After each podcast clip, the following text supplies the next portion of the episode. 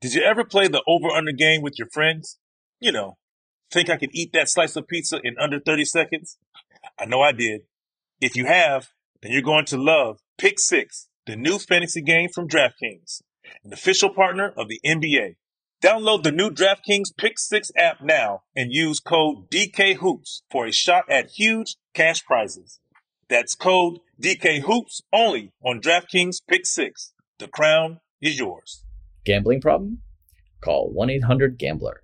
18 plus in most eligible states. Age varies by jurisdiction. Eligibility restrictions apply. Pick 6 not available in all states, including, but not limited to, Connecticut and New York.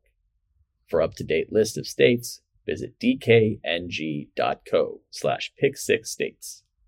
Void where prohibited. See terms at pick6.draftkings.com slash promos. When you buy Kroger brand products, you feel like you're winning. That's because they offer proven quality at lower than low prices.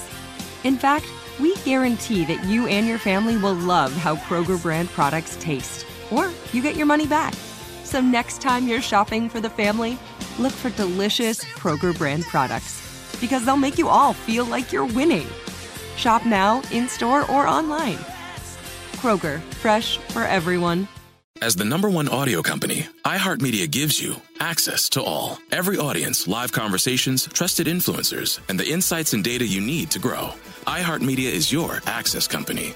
Go to iHeartResults.com for more. NBA Flashback is a production of iHeartRadio and the NBA. Here's Ginobili. Oh, they to Horry for three. Oh, off the charts. Horry for three.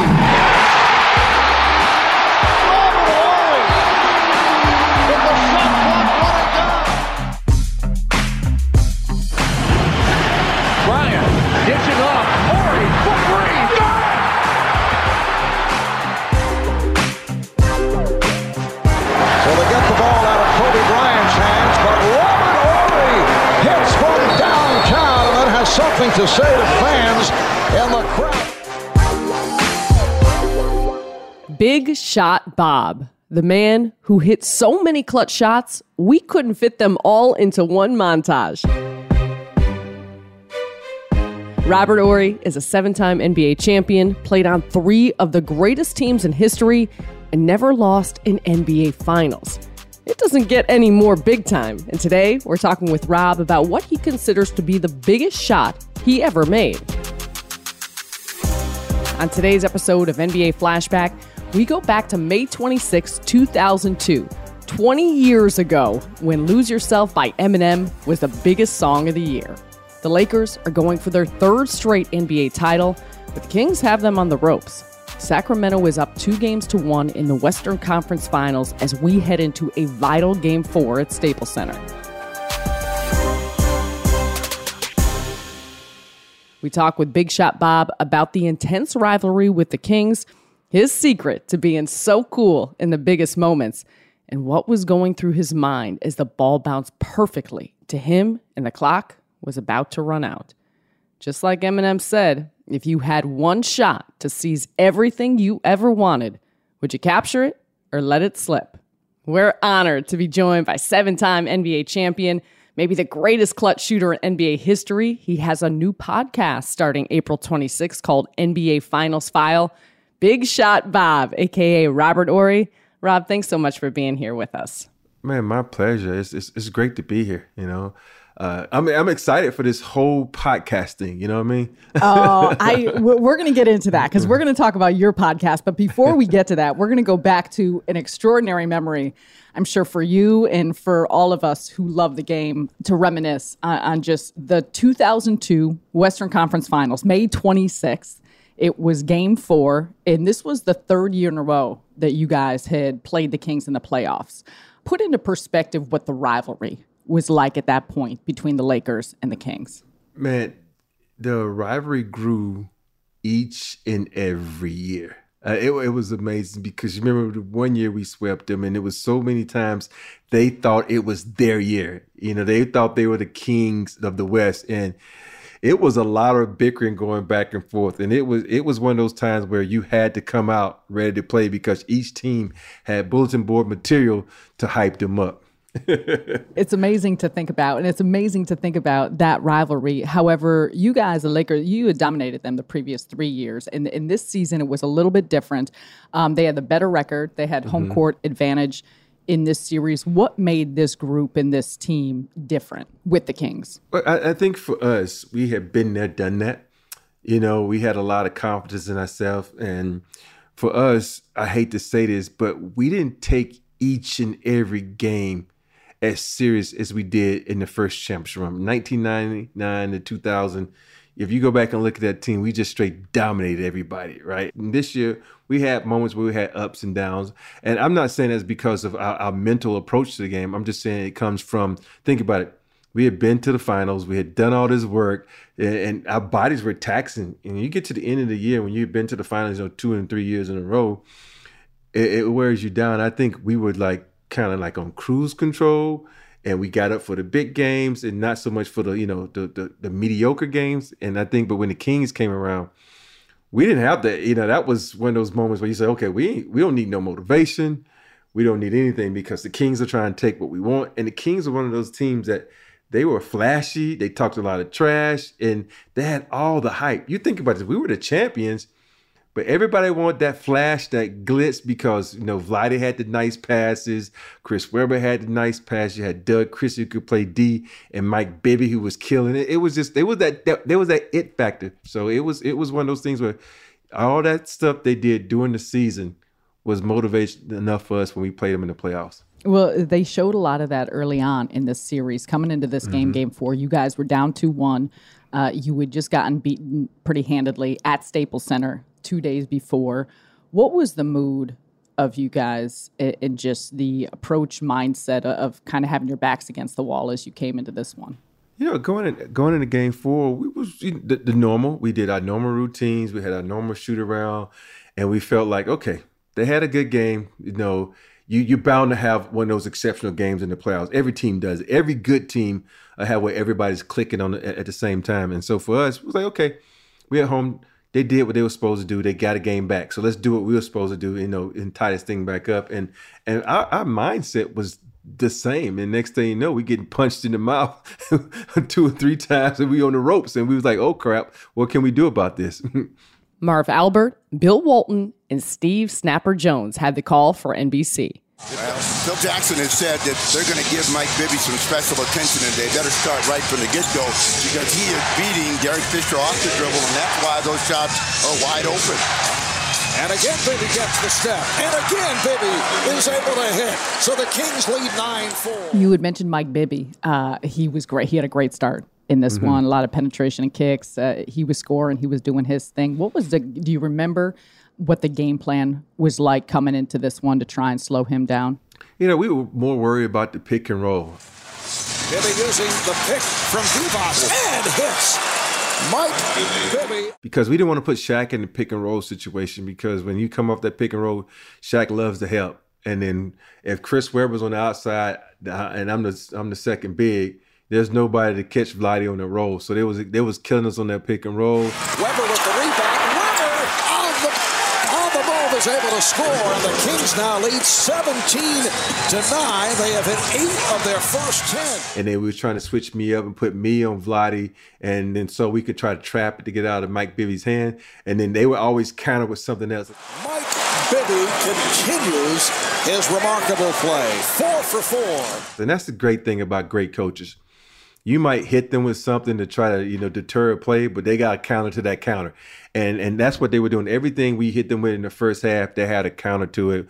And um, you think about Vladdy was doing his thing, then Chris Webber was taking me down the post, and you know Chris outweighed me by like, thirty pounds, so he'll back me down. When Shaq came to help, he would kick it. They was moving the ball. Doug Chris was hitting shots. I can go on and on and on because that's how good they were in that first half. the Kings are moving the ball so well. The, the Laker defense is reacting and they're chasing, chasing, and that's the reason that Divac is able to come across the middle and get these kinds of opportunities. Shaq's not going to be able to react. Robert Horry, none of those guys can react to the ball movement. They have got to stop the ball if they're going to get control of the Kings. Well, and, and Rob, like you said, that first quarter they were up 40 to 20 and it was beautiful. Watching that it was beautiful basketball. You you mentioned everyone. Everyone was involved. Was there any concern from from your end from your Lakers side of things you guys? Like man this is not looking good uh, this early on? Yeah it was saying it wasn't looking good but we were like man it's all right. You know they had their run. Let's just get a run. Lakers 8 for 25 30% Another brutal shooting performance by the Lakers while the Kings are 14 of 28. Final seconds of the first. Bibby. Yes! Two seconds remaining of the quarter. Bibby, five for six. Ten points. Brian Shaw from center court. And you can hear the boos from this crowd. As bad as it was Friday night in game three for the Lakers, And your whole mindset is sort of like in hockey win a quarter, win a quarter, win a quarter. And for us going into the second half, we said, okay, let's just win this quarter. Let's just go out and try to cut this thing to 10. You know, if it goes a little bit deeper than that, so well. But that's how our mindset was because sometimes when you say, like you say, you have your backs to the wall, you it's good. You want to fight uphill. It makes the best of you come out. And it's something about that fear factor that gives you that extra adrenaline to make you go out there and perform better. Um, it was so funny because Mark Madsen, everybody knows Mark Madsen from dancing. You should have seen him. He had this look on his face at halftime. We were walking out for the third quarter, and he looked at me like, Rob, are we going to do this? I looked at him and I, and I looked, I said, no, man, we got this. And I said, we got this. And it was weird because at the end of the game, he he ran up to me and gave me the biggest hug because he said, "I believe in you. You said we had this and we we got this." And he was so excited. And, and, and, those are times that I wish that we had cameras in the huddle because when you're trying to you know get guys who haven't been in that position before before to follow you and believe in you, and you give them little motivational words like that, it's amazing how that can you know lift them up. And and for me I was like Mad Dog's like go to guy for anything because everybody else used to kind of like you know pick on him because he was a little brother. But I, I kind of I had, I had this thing for Mad Dog. But I know I'm getting off topic, but that's just something that always sticks in my mind about Game Four is Mad Dog's look and me telling Mad Dog. Man, everything's gonna be all right. oh, you proved you proved it right. You proved it right at the end. Mm-hmm. Uh, before we get to that second half, in the second quarter. It didn't start great in the second quarter. Credit Rick Adelman. He has got these guys believing that this is about skilled basketball, not about size and strength, and they're playing every facet of the game. Fox not able to get to that loose ball. Tackler beating over off the dribble. And the Kings now lead 48-24. They double up on the Lakers. They have 48 points with nine and a half minutes to go in the second quarter. They might get 70 in the half. But about eight and a half minutes to go, Kobe started to get going, mm-hmm. and he was starting to take over. Finally, out of the timeout, Kobe makes his first basket of the day, but they're going to need a lot more of that, getting the Kings back on their heels. Well, the good thing for the Lakers is they have a ton of time, 32 minutes left in this ball game, so they got to do it in increments. Find a way to knock six off, seven off at a time, so by the time they get to the fourth quarter, the Kings are now maybe a tentative basketball team. Was that something that Phil Jackson uh, said anything, did anything? Was that just Kobe being Kobe? What what was the circumstance? Do you feel like at that point of the game, you guys were down by 24 points, that he started to feel and look and know that it was go time? I think it's just Kobe being Kobe, um, taking advantage of the situation. Here's Bryant spinning his way on Christie. Because if you think about it, Vladi is just as big as Shaq. Chris Webber is just as big as Shaq, uh, and and their bench has they had a deep bench too, um, and, and, I remember every time they would double team off me with Chris Webber. Think about it, that's two seven footers double teaming Shaq. So it's gonna leave someone open. And I think Kobe recognized that. Said, okay, y'all go, y'all gonna let Doug Christie try to stop me on your own.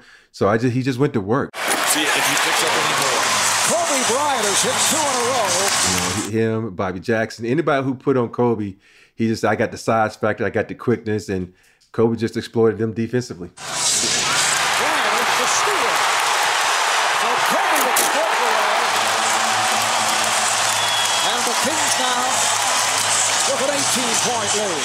What was it like watching him go through one of those spurts or being on the floor with him when he had it going? It, it, was it was always incredible. I think back at my career, I played with some guys that you just want to sit on the sideline and eat some popcorn and watch them because they're magical. And, and, Kobe gets that moment because Kobe, if you think about it, he could do everything. He could handle the rock, he could shoot the three, he could beat by you, he could beat you, get the hole and dunk on you.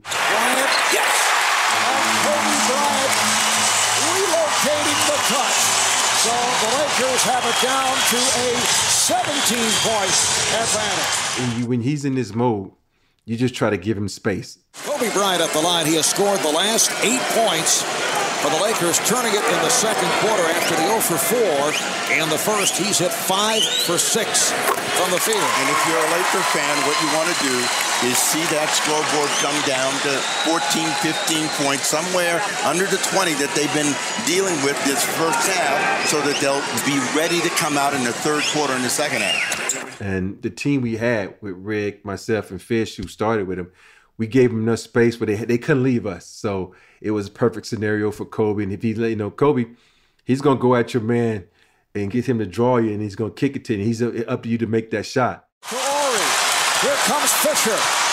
Oh, he changed his mind, but Bryant is there.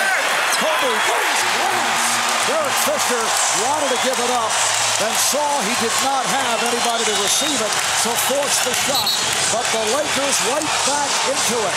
It's down to a 14-point lead. Fisher called for the foul. Lakers are over the limit. Kobe Bryant is coming alive here after a nightmare first quarter. The rebound here gets it right to Robert Horry. And then Turkoglu does a fabulous job of scrambling the brainwaves for Derek Fisher. And this is a bailout here by Kobe Bryant, single-handedly saving his mates. And it's not if you're not gonna make the shot, you gotta do the hockey assist for him because he was a, he's a visionary when he comes on the court. And it's always a wonderful thing when you play with guys with high IQs because they don't read the situation at hand. They can foresee the next situation and situation after that. Beautiful to watch and uh, to remember those moments. End of the first half, a little controversy. You pass it to Samaki Walker, who hits a shot at the buzzer to cut the Kings' lead to 14. Final seconds, Walker shooting for three. Yes! Samaki Walker, not for long-range shooting, is able to knock it down. Samaki did not attempt a three-pointer during the regular season. And this crowd is energized. They are fired up. They are ready for more. But this was before they had review in the first half. Yeah. It was very close. And replay showed that the shot actually should not have counted. How much did that shot impact the rest of this game? You know, I, if you think about it, it's three extra points. And so you never know what would have happened if that didn't count. Uh, um, but it counted. We're not going. We're not to talk about it. I, I, I could go back in my history when I moved on to San Antonio, Fisher's side, and if you want to go to Game Six, the next game, Bibby had a moment too, in that game where he had a shot that shouldn't have counted. So they kind of got some get back. So it, it, it worked out in the end. So it, you know, and that's the great thing about instant replay now that you can make sure that those shots are good. But back then, you know, we had what we had, and for us it was a it was a it was a big motivation factor for us going into halftime. Think about it. You hit a half court shot, that's almost like dunking on somebody. You know, you get that motivation going into half. We like we excited, like, yeah, we got this thing. And and also it makes the other team put some little doubt in their mind.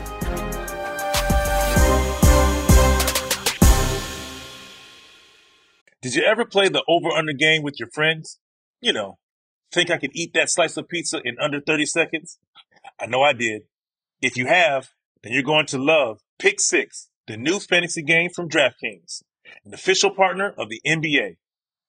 Here's how to play during the NBA playoffs. Pick between two and six players and choose if they'll have more or less of his stat. Rebounds, points, assists, and more. Download the new DraftKings Pick 6 app now and use code DKHOOPS for a shot at huge cash prizes. That's code DK Hoops only on DraftKings Pick 6. The crown is yours. Gambling problem? Call 1 800 Gambler. 18 plus in most eligible states. Age varies by jurisdiction. Eligibility restrictions apply. Pick 6 not available in all states, including, but not limited to, Connecticut and New York. For up-to-date list of states, visit dkng.co slash pick6states. Void where prohibited. See terms at pick6.draftkings.com slash promos. If you love sports and true crime, then there's a new podcast from executive producer Dan Patrick and hosted by me, Jay Harris, that you won't want to miss. Playing Dirty Sports Scandals. Each week, I'm squeezing the juiciest details from some of the biggest sports scandals ever. I'm talking Marcus Dixon, Olympic gymnastics, Cain Velasquez, salacious Super Bowl level scandals. Join me on the dark side of sports by listening to Playing Dirty Sports Scandals on the iHeartRadio app, Apple Podcasts, or wherever you get your podcasts. What's up, everybody? This is Stephen A. Smith. When I'm not at my day job, First Take, you can find me in my studio hosting the Stephen A. Smith Show podcast. Tune in every Monday, Wednesday, and Friday, at the very least, as I bring you all new episodes that feature the biggest headlines in the world of sports, pop culture, business, and politics. You'll hear my unfiltered opinions on those nauseating Cowboy fans, the chaos in Washington, D.C., and trending topics on social media, as well as my straight shooter interviews with top celebrities and game changers. And I occasionally give out love advice. Yes, it's true. If you want to know my true feelings about something, I'll give it to you straight. So listen to the Stephen A. Smith Show podcast on the iHeartRadio app, Apple Podcasts, or wherever you get your podcast. Start of the third quarter, you guys really picked it up on defense, and Kobe started picking up Bibby full court. You were trapping him some. Mm-hmm. pressure being shown by the Lakers. You saw the pressure bothering the Kings in the fourth quarter the other night. See, they're trying to get two and three people on Bibby, and uh, at that time they get him to call a timeout, but they are really paying attention to Mike Bibby now. What changed or adjusted from what you can remember at halftime and just what you guys did in particular um, on that defensive end? Because in the third quarter, you gave up just 15 points um, after allowing 40 in the first.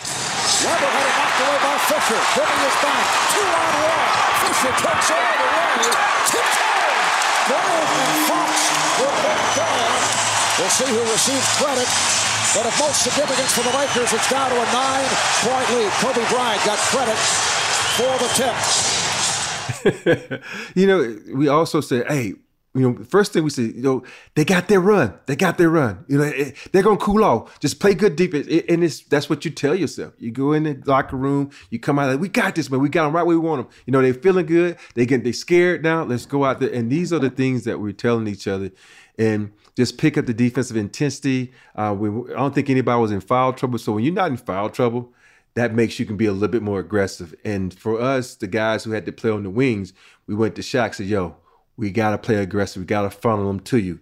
And when they come in there, you got to block the shot or punish them, but they don't want to come in there anymore." Bibby being trapped. Turkoglu rejected by O'Neal. That's the third block shot for Shaquille O'Neal. Lakers are playing ball right now. They found their game again. And so that's what we did. We got up defensively. It started with Kobe picking up in the backcourt. And it, it, and when you play basketball and you see someone pick up someone in the backcourt, it energizes you like, well, if he's putting out all that energy and effort to make this guy turn three or four times in the backcourt, I'm not going to sit here and let them make it an easy pass because all that work was for naught. So a lot of us, we get up defensively, we pressure guys, we try to make them uncomfortable. And I think in the second half, we just try to make them uncomfortable. Rob, it's crazy. There was a play in the third quarter. So Kobe misses, and Shaq got the rebound, got the putback. Bryant, but the shot clock running down. O'Neal on the rebound.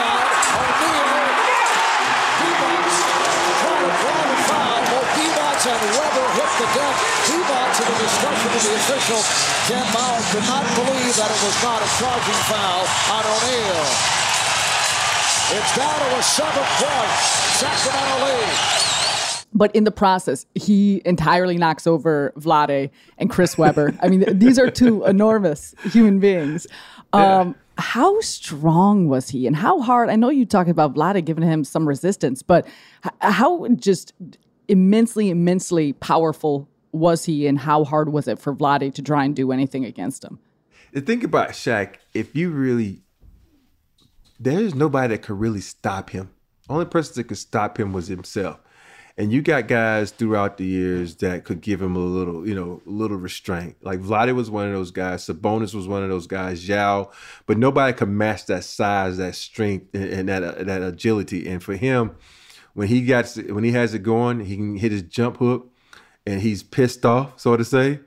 It's hard to stop him. And I think in that moment he got pissed off, and he was punishing Vlade because when he spins, and he puts that elbow up you better get out the way because I know from practice against him when he's upset and he spins, you better duck and duck and run, duck and cover. Shaq overpowered inside. Brian Shaw able to get the ball to Shaquille O'Neal, who was very deep and at, at that point on the floor, unstoppable. You know, I've been playing against Shaq since he first got in in college. When he was at LSU and I was at Alabama, and I saw him go from skinny kid to this freaking brick wall. And with his agility and his footwork that he had, uh, uh, how he likes to say feet work, he he had the ability to spin on you, and when he wanted to, he can just ground and pound. And when he got mad, and he was like a gentle giant, and and I'm always telling him, man, be mad, man.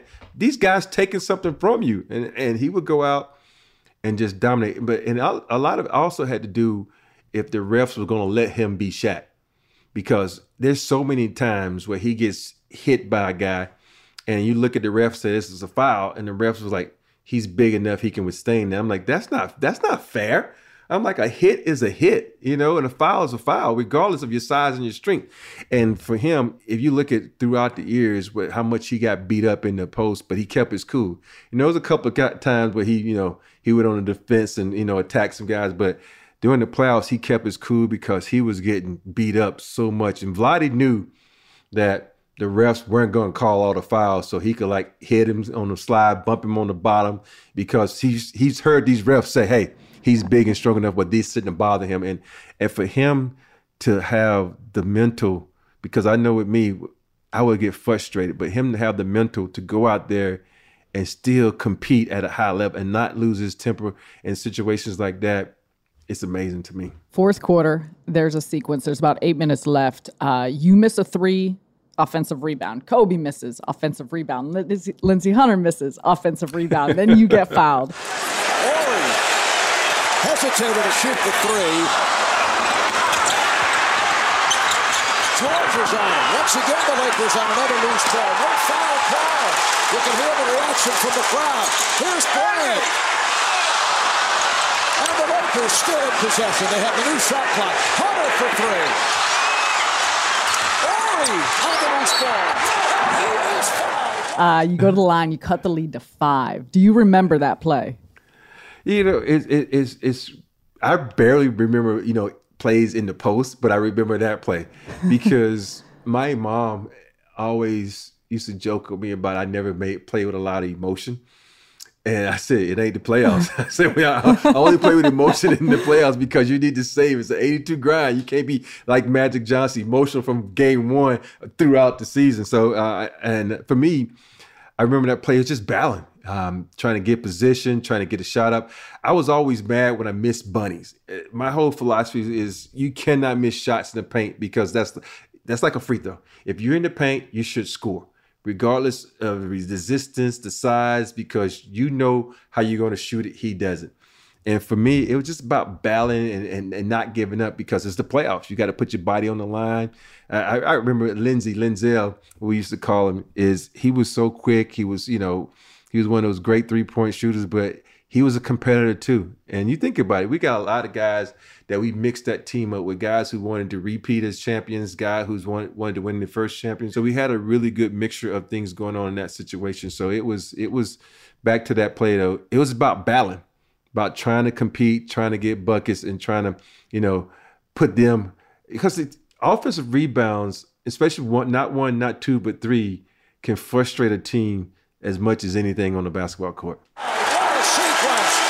The Lakers have been able to get back in because they're playing a disciplined game combined with a sense of desperation, realizing that there's no time to lose whatsoever. Phil Jackson, his poise, his composure, his quiet leadership by example has breathed some life back into this seemingly dead squad. And now the Lakers right there. You talk about not losing his temper, losing his cool, the disposition. Uh, Phil mm-hmm. Jackson is someone you, you, watch him on the. He always seemed like he was just so cool on the bench.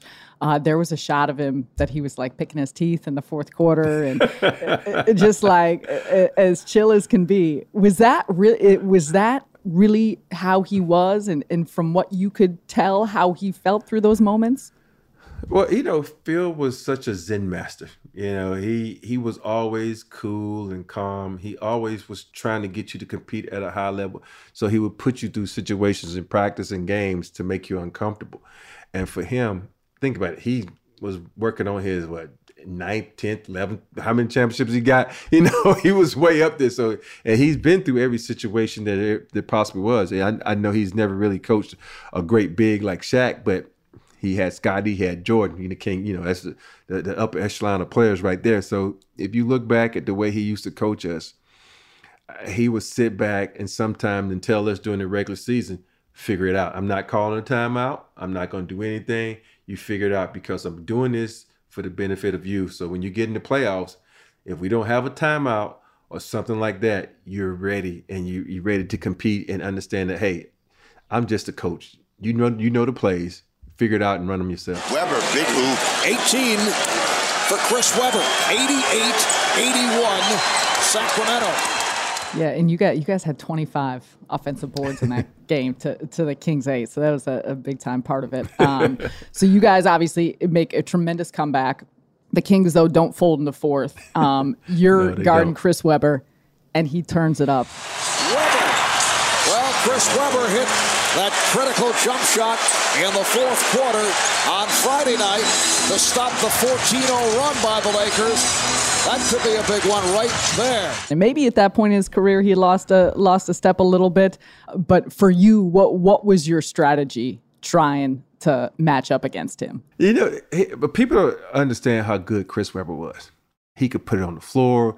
He had the size, he had the strength, and his hook shot, you couldn't get to it. And for me, he outweighed me by you know 20 to 30 pounds. And so it was really one of those situations where I tried to, you know, put him in bad situations, frustrate him, because it, it was hard to stop him. His reach and his length was so amazing. His quickness, he had that. And the thing about Chris that scared me the most was his spin move baseline.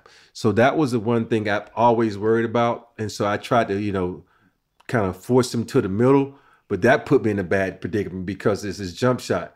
And so it got to a point where, you know, I'm not even gonna lie, he was, you know, bigger and stronger and better than me. So we tried to put Shaq on him and then it, it kind of worked. But uh, for me, Phil always put me in those situations that, yo, I'm gonna get put a put me on a good power forward, Chris, Tim Duncan, Rasheed Wallace and never sent me any help. I'm like, man, I need some help down here on this post, man. Because think about it, these guys are great offensive players. No matter how great a defense you have, sometimes offense is better than defense. Oh, I love it. I love it. All right, now we're going to get to the good stuff. Now we get to the good stuff because you start hitting threes down the stretch. Mama Horry saw plenty of emotion coming from you. Horry for three.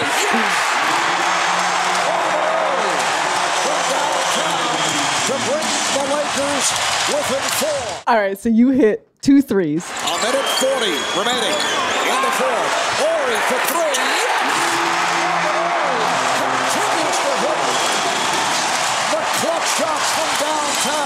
It's a three-point game with a minute and a half remaining in the fourth. Uh, at the start of the fourth quarter, you give a little little look back uh, to the Kings bench. Uh, how much did you appreciate knocking down shots in front of the opposing bench? You know, um, if when you knock down shots in front of someone's bench before you shoot it, you always hear someone with a little comment. And Bobby Jackson was that guy over there. He was always running his mouth. He was always talking a little noise. And I hit the one. He says, "Oh, that was luck." Then I hit the second one. And he said something. I said, "I'm not going to tell you what I told him." But when I looked over him, I said, "Shut the something up," you know. and so you know, it was, and you know, they were. That was they to me. I said, "Yeah, you scared. That's a sign of you being scared. Everything is going to be fine." So I'm on my way back to win this thing. So it, it was it was for me. I never was a trash talker, but something about knocking down a corner three, you can always hear people say little remarks. So for me, I'm saying, okay, you're gonna talk a little trash. I'm already feeling good. I'm starting to heat up here, so I'm gonna talk a little trash back. uh, what is it about your disposition or where it comes from that you could be so so even keeled in such intense high pressure situations? You know, I, I, I go back from uh, starting in high school when I used to be so emotional, and my mom and my coach would say, "Just it's a time to be emotional, and it's a time not to be emotional." I would be emotional throughout the games. You know, guys would like elbow me in a game. I would elbow them back and want to start a fight. You know, stuff like that because it's always about protecting your territory. And I think each stage of my basketball career helped me to be calmer. My high school years and my college years playing at Alabama on the Wimp, because Wimp was always in my ear telling me to do this for the team. You're the leader. You got to you got to be in this right mind frame. This like, and then going on and, into the pros. And I think you know everything in my basketball career was a stepping stone to put me in the position to be calm in all those situations. And then in my personal life, you know, I realized that basketball is just basketball you know, when I had a daughter who was deathly ill at the time and and I was always saying, okay, if she can get up and have smiles on her face knowing that she's in pain, why am I worried about everything else in life? You know, my daughter was such a great inspiration for me on the court.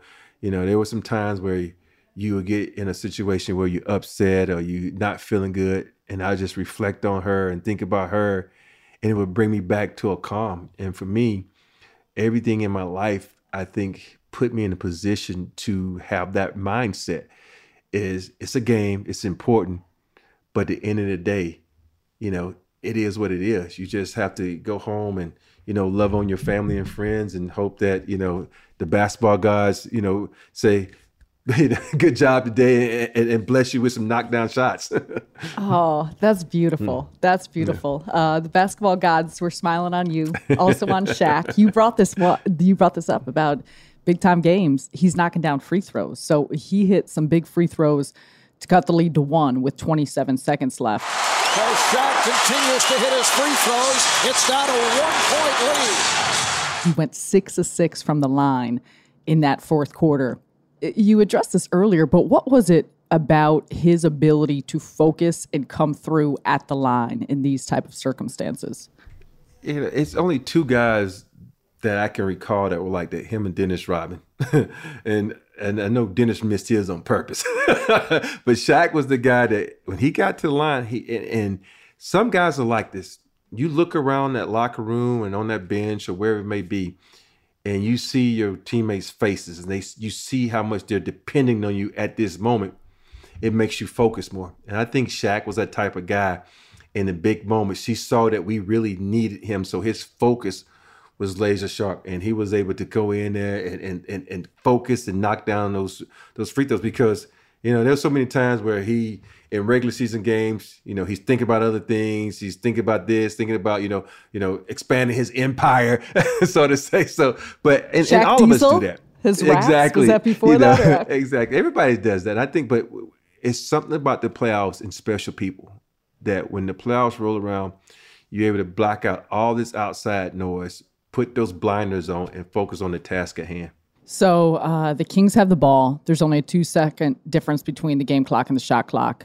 Two second differential between game and clock. 22.2 left in the game and 20 seconds left on the shot clock. If you're the Kings, you get that ball in and you use every single second on your shot clock before you put the ball in the air. Do you remember what was going on at that point? Because you don't foul immediately and then foul Vlade with 11 seconds left what we're trying to do is trying to get you know a possession, a turnover, a trap, or something to steal, and we didn't want to foul certain individuals because when you get into a play where you trap a guy, a lot of times refs expect you to foul. So that's the first thing we told the refs. We are like, hey, we're not fouling until 10, 11 seconds. I think the Lakers have to foul here.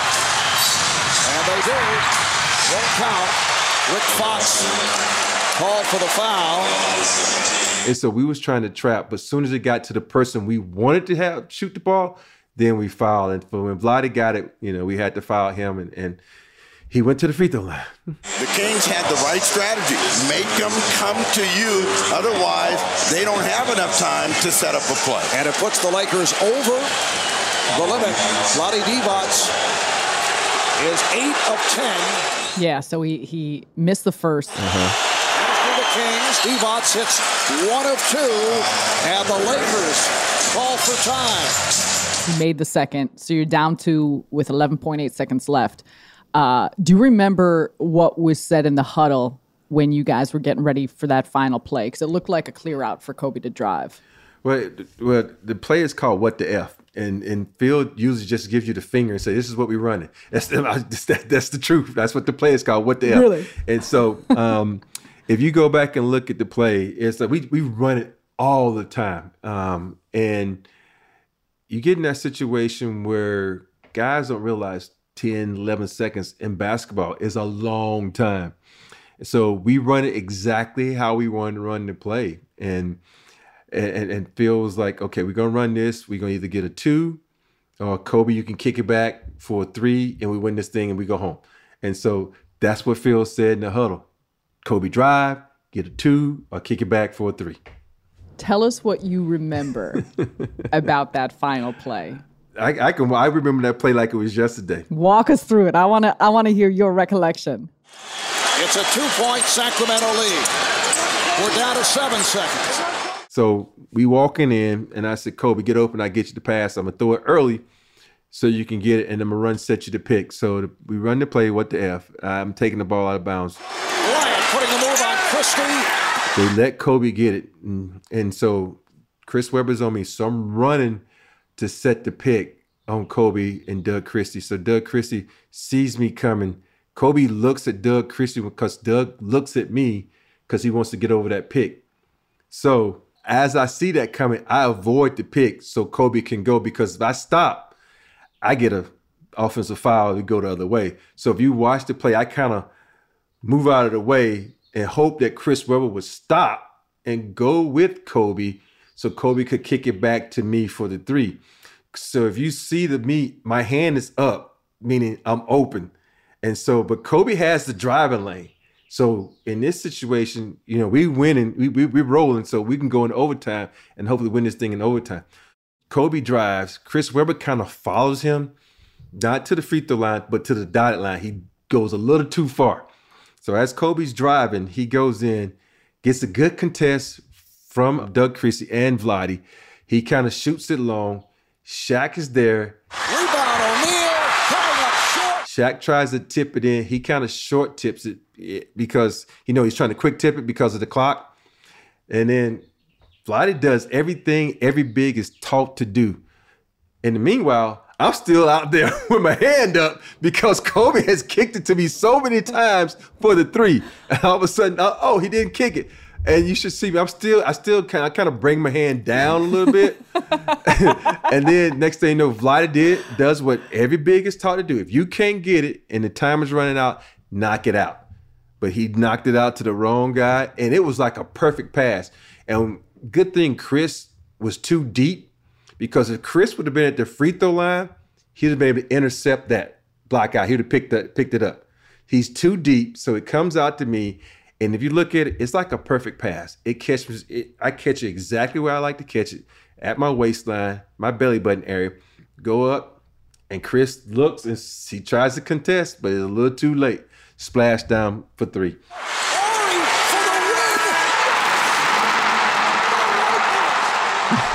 but you know what? The, the, the, best part about that shot is there's an aerial view from Staples, and you see the whole crowd just erupt when I hit that shot. Jim Durham and Quinn Buckner had the call for ESPN Radio.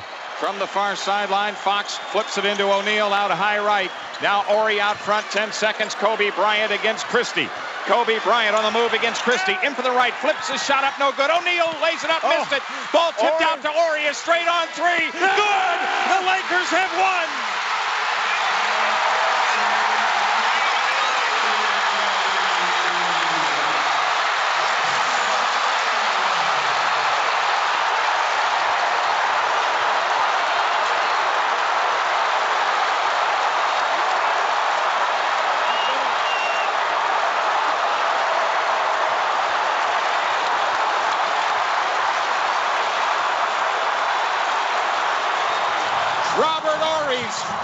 Greatest hits tour continues. Oh, no doubt about it.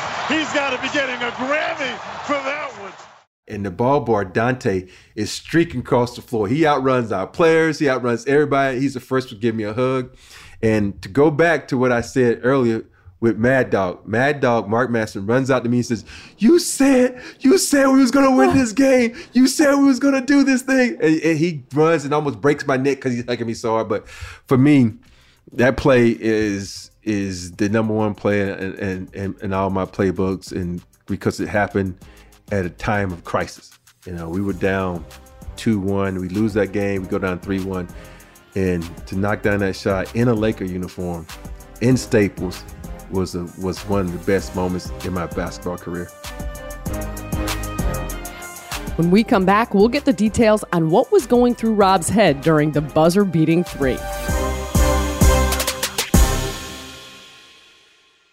Did you ever play the over under game with your friends? You know, think I could eat that slice of pizza in under 30 seconds? I know I did. If you have, then you're going to love Pick Six, the new fantasy game from DraftKings, an official partner of the NBA. Here's how to play during the NBA playoffs. Pick between two and six players and choose if they'll have more or less of his stat. Rebounds, points, assists, and more. Download the new DraftKings Pick 6 app now and use code DKHOOPS for a shot at huge cash prizes. That's code DKHOOPS only on DraftKings Pick 6. The crown is yours. Gambling problem? Call 1-800-GAMBLER. 18 plus in most eligible states. Age varies by jurisdiction. Eligibility restrictions apply. Pick 6 not available in all states, including but not limited to Connecticut and New York.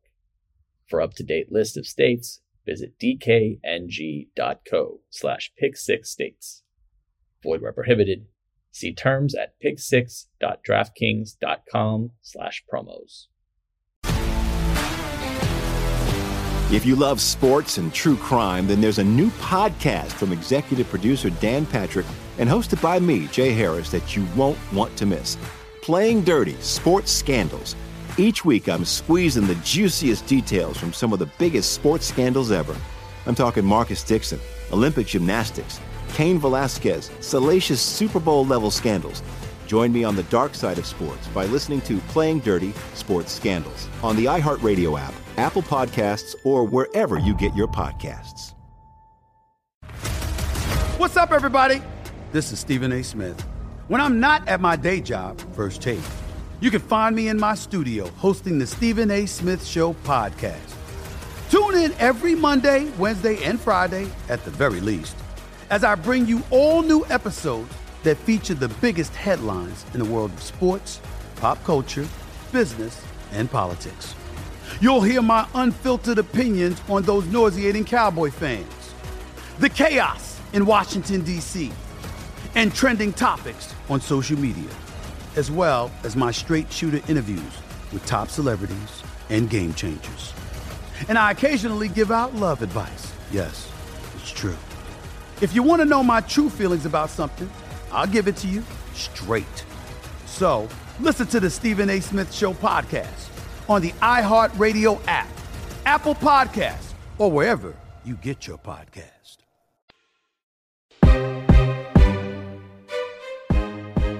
I've got a couple questions though about the shot, but first, and I say this with love, why why didn't you crash the boards? Was there any part of you that was thinking to? I just told you I was still out there waiting love. for the three. There's so much I was love. still waiting for the three. You're like, I got my hand up. You know- I'm ready to win this game, No, not you go to overtime. I, I I was out there for two reasons.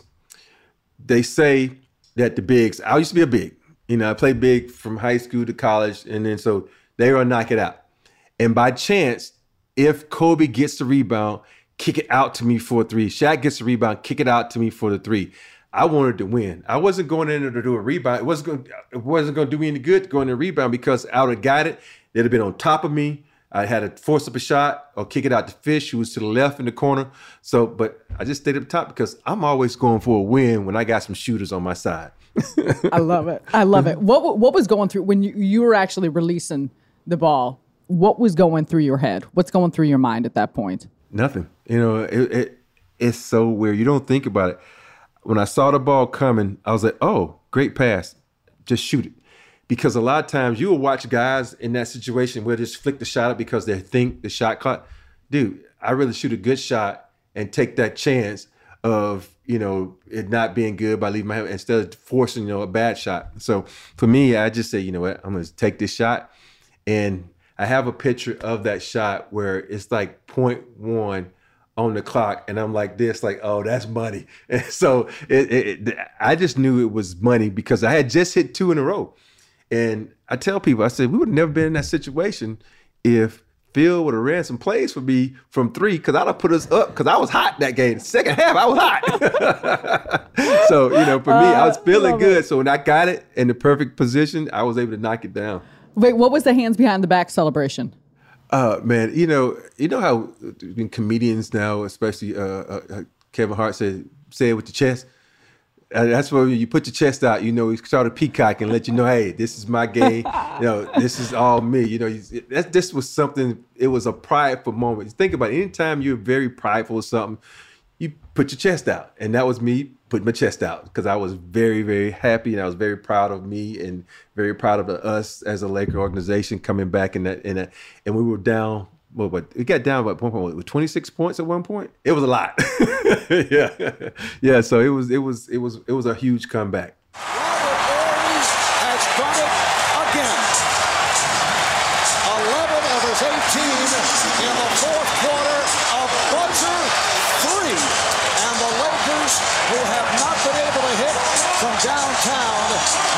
May have received some good fortune at the end of the half on a three-pointer that was called good, taken by Samaki Walker. And Robert Horry is able to pull it out by hitting from straight away, and this series is now tied at two. After the game on the court, you talked to Jim Gray Mhm. and said your teammates were saying you did it again with the celebration. First of all, have you ever seen a crowd in Los Angeles stay and chant, and they're all chanting your name, Robert? Uh, it's a great feeling. You know, first of all, I got to thank the Lord for putting me in a position like that. But, you know, the fans are great. They didn't leave. You know, they stayed behind us. It was all about the fans keeping us in there and believing in us. How many times can you do this? You've gone beyond incredible with this type of a, a shot at the end of a game. Uh, I don't know. You know, I just go out there and just play. I was telling Chris Webber that I like to play the game. Whatever happens, happens. You know, you just got to go out there and play the game as hard as possible. You keep playing hard. You know, you don't know how the bounce is going to go. And then Shaq, Shaq tipped it out. They got the right bounce at the right time. When the ball went in and Kobe missed the shot, Shaq tipped it out. Did you look at the clock or did you just shoot? I didn't even look at the clock. I figured if I can get my rhythm and shoot it, you know, it was gonna be all right. I didn't even worry about that because if you worry about that, you're gonna either rush your shot and throw your shot out. So I just took my time and got it under control and, and knocked it down. Robert, the team was down 24 points. Did you have the feeling, and did your uh, teammates have the feeling that the championship reign may be on its way over? No, you know, me personally, I've been down 3 1 to Phoenix. I never even worried about it. You know, you just stay calm and take it one possession at a time. You don't have to worry about anything. That's the thing about it. When you champions, you know. You take it one step at a time, and you go out there and do what you need to do to get the job. Do you ever feel any pressure in these situations? You hit two big three pointers right there with the game on the line. Me, no, I don't, because I've been through worse in my life. You know, with a sick daughter, you know, nothing like this can really question me. So I just go out and play the game. It's been a very difficult series for you guys. Nothing has come easy. What makes you think now you can go up to Sacramento and win one of these last two? You know, with a game like this coming back from 24 down, you know, that's a lot of confidence. You know, even though we do have confidence, that's a momentum builder. Hopefully we can go out there and jump on them early because in two last two games they've been jumping on us early, so we need to get in there and get at them. You were in that huddle. Kobe hugged you, Shaq hugged you, all your teammates. What did they say? Could you hear it? Uh, they were saying you did it again, you know, so I'm just happy that they were believing in me and to go out there and do this thing. Robert, congratulations. Thanks. Unbelievable. What was the feeling like knowing you hit the shot to win that game, the magnitude of that game, having Kobe, all of your teammates jump on you like that? What what is that emotion and feeling like in that in that moment? You know, it's it's it's such an honor. First of all, to be able to be on that stage. If you look around the NBA, when you talk about iconic teams, the Lakers is always one of those iconic teams. And I made a lot of big shots, and but to do it in a Laker uniform, on my home floor, to hear those those fans chant my name, was an honor. And at, at that moment, I was so happy because I because there is so many times as a player, you want to be in that position and you don't succeed. And for me to be able to succeed in the in a Laker uniform around guys I grew up loving, Magic, you know, and, and James Worthy, and to be able to do it with Shaq, who I've been battling in college, and and and to low key to do it for a guy that I have a great love for. He, he Mitch Richmond, you know, I, I, I he was on that team that year, and he was trying to get his first championship, and to put all these guys in the position to keep us alive and, and not let that hope disappear. Because we go down 3-1 that hope might disappear. And for me to be able to knock down that shot to keep us alive to keep us our spirits up was a, was, was a great moment for me. And and then in talking to Jim Gray I remember telling him I says I said I just play basketball. At the end of the day I just want to play basketball for the love of the game for the competition in the game just for the sweat and and to go out and compete and and that's what I did. I just wanted to compete at a high level and be able to accomplish something huge like knocking down that shot. Amazing. Um, the post game interviews, Vlade said it was a lucky shot. I mean, I don't think you know he he tried to beat the clock. You know, everybody could make that shot. You know, that's last last shot. It's just luck, lucky shot. That's all. Chris Webber said it was a lucky play. I said it was a lucky play, and that was a lucky play. Coach didn't draw that up. That wasn't a second or third option. That was a lucky play. A fumble out of the inside, outside. Now, Horry shooting it was not lucky. That's a big shot. I have to give him credit. That's a big time player. But it was a lucky play. You handled yourself and answered it very well back then. Uh, it wasn't no luck shot. I've been doing that for all my career, so he should he should know. He better read uh, read a paper or something. But now, fast forward to today. what do you think about when you think about them saying that? I, I you know what? I, that to me, I knew what they was doing. They're trying to build confidence in themselves. Like, oh, anybody could do that. It's a lucky shot. I'm like, well, you didn't do it. if you did it, you'd have been winning. You'd have made that free throw. You know what I mean? So I didn't want to call him out like that. I said you had a chance to put you up four, but you missed the free throw, and uh, put up three, so you missed the free throw. So for me, I look at that situation like uh, a free throw. You missed it. You went one out of two. I knocked down a three to win the game. So who has the most pressure, you know, and who's a better, who, who's lucky, who's not lucky. For me, it was just one of those situations where, as an athlete, as a basketball player, you know what you're trying to do. You're trying to pump yourself up because now you're scared. You're scared that we just roared back and, and won a game on our home court. Now we got the momentum going into your building. Phil Jackson talked to the media after the game about the big finish and big shot Bob. Well, that snatching of victory from the jaws of defeat, I'll tell you, that was a uh, incredible finish. And I didn't draw it up like that, so don't ask me. But we got the ba- uh, the shot we wanted, and obviously the rebound that Shaq got was what we anticipated we might get. And uh, we got the good fortune of getting the bounce. Well, you know, he's poised, he's calm, and, you know, he has a, a steel uh, kind of will. He's a, player that doesn't fluster in a critical situation. Shaq didn't celebrate much at first. He explained why a couple years after. When Horry shot went in, I kind of didn't believe it, but I looked at the crowd and looked at everybody else. Everybody else was, was going crazy, and D-Fish and those guys started running towards the locker room, so I just followed them. You hit a ton of big shots while playing with Houston, uh, but was this the shot that you became Big Shot Bob? well, you know, I was kind of a big shot Bob before that shot. Um, it, it, was it was it was weird because you know I think Craig Kilborn is the one who kind of put that name on me back when I was with the Houston Rockets, um, and then it just kind of reared his beautiful head, not ugly head, his beautiful head during you know uh, the series against Philly. I hit a couple threes from the corner uh, in the previous championship. So it was it was it was so many things that that that led to me getting that name and you know and, and I like to say earning that name. You have a new podcast starting April 26th called NBA Finals File. Yes. Uh, fill us in. Tell us tell us what it's all about. NBA Finals Files is me and Jabari. We're we're gonna rehash some of the greatest NBA moments, uh, greatest NBA finals, I should say. Um, we got Boston, we got you know the Heat, we got the Rockets, we got the Lakers, we got all these these different scenarios of a different um, of teams coming in. So it's it's gonna be a fun filled adventure for me and Jabari, and, and we just finished our first episode. It was the Heat versus the Spurs, which probably to me was one of the greatest matchups in the NBA Finals because each team won one one, then you went three two, then the you know the, the Heat had to go home win two in a row. So we had a we got a lot of great finals that we're gonna talk about. So I, am excited about it because the, the main part is I get to go back and relive some of these moments, not with just me, but for other teams because I'm a basketball junkie. Well, add podcast host to the the long list of all all your great achievements and accomplishments. Um, and and we're so thrilled to listen. We're so thrilled to have you sharing and reliving this memory with us. Uh, I'm going to put at the top of top of the line though, Lakers legend.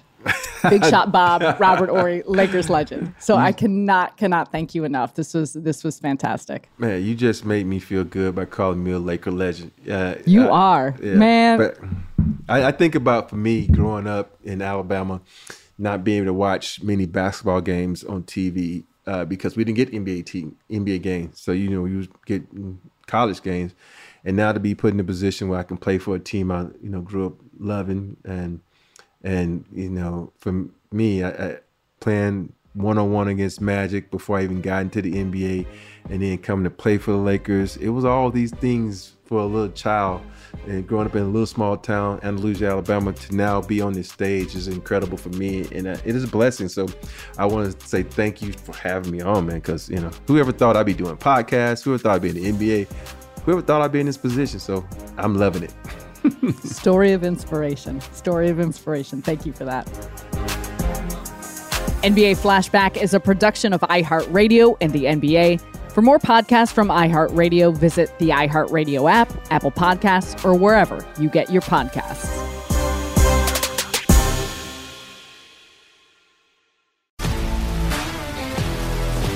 If you love sports and true crime, then there's a new podcast from executive producer Dan Patrick and hosted by me, Jay Harris, that you won't want to miss. Playing Dirty Sports Scandals. Each week, I'm squeezing the juiciest details from some of the biggest sports scandals ever. I'm talking Marcus Dixon, Olympic gymnastics, Cain Velasquez, salacious Super Bowl level scandals. Join me on the dark side of sports by listening to Playing Dirty Sports Scandals on the iHeartRadio app, Apple Podcasts, or wherever you get your podcasts. What's up, everybody? This is Stephen A. Smith, host of the Stephen A. Smith Show podcast. Tune in every Monday, Wednesday, and Friday at the very least as I bring you all new episodes that feature the biggest headlines in the world of sports, pop culture, business, and I answer your phone calls and respond to your tweets. You'll hear my unfiltered opinions and straight shooter interviews with top celebrities and game changers. All that and more. So listen to the Stephen A. Smith Show podcast on the iHeartRadio app, Apple Podcast, or wherever you get your podcast. I'm Hannah Storm, and my new podcast, NBA DNA with Hannah Storm, chronicles my six decades in professional basketball. From growing up in the sport to becoming one of sports TV's first female broadcasters. Join me as I dig deep into the game's history, unearth some wild stories, and talk to my friends from the world of basketball, from Dr. J to Charles Barkley. It's been a wild ride, and now I get to take you with me. Listen to NBA DNA with Hannah Storm on the iHeartRadio app, Apple Podcasts, or wherever you get your podcasts.